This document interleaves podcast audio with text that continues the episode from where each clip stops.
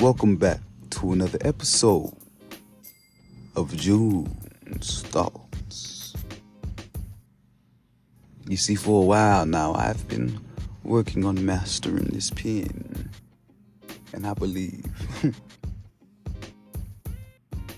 the next things that come out you may deem as sin, yet understand the majesty. Today's topic is king's words. I am placed here to give power to those of my kin, yet sin is what most fathom to. This poetry, let it be deemed powerful, while others ramble, fools inconsistencies in the way they view such rules. Yet let my words sweep and emblazon the roads in you. They've blinded you. And I kin to the pains of those fools in summer's heat. They've beguiled you, families of the melon, to control its feet. How dare you? The illusion that we are similar, in the eyes of which, behold, you leave me naked within such fires to increase the smolder, yet I survive. You did not believe I would awaken to the truth of what my ancestors stem from, and if I am the plant to such roots, I am, son. What I project today defeats all your limitations.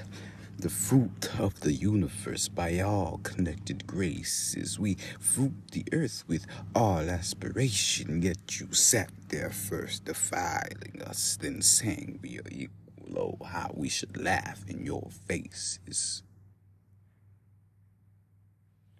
The stars call to me at night while in day I shine with golden light. How can you equate when extended periods within that right leaves you exasperated or decaying? Oh, yet we wish to be the rose that grew from concrete. How inspiring, yet what of the garden? Your selfishness leads you to Point Hollow, heart hard, and how can we forget the roots to our channels, that of which rose godly? Yet let you be reminded this earth is the cradle of a piece of your being, connectivity in its purest sense. She's the antenna and you are the TV. Mysticism ejects if you control the screen. When you realize you're the operator, you now control the channel in which you're seated, and they will tell you to keep dreaming. Yet not all things should be viewed in negative light. Yes, dream dreams of your glory. Yes, a dream is actually what's seen. Escape the reality they wish to deem gory. This is your life, and this is your story. Shit.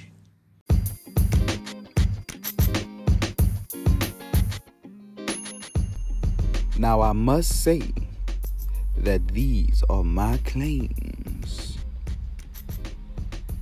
These are my opinions. And these are June's thoughts. Thank you for joining us today. And I hope to catch you again the next time. Because on this one, the next one will be the best crime. I'll have to say it again. I appreciate you tuning in. Thank you and be safe, my friends.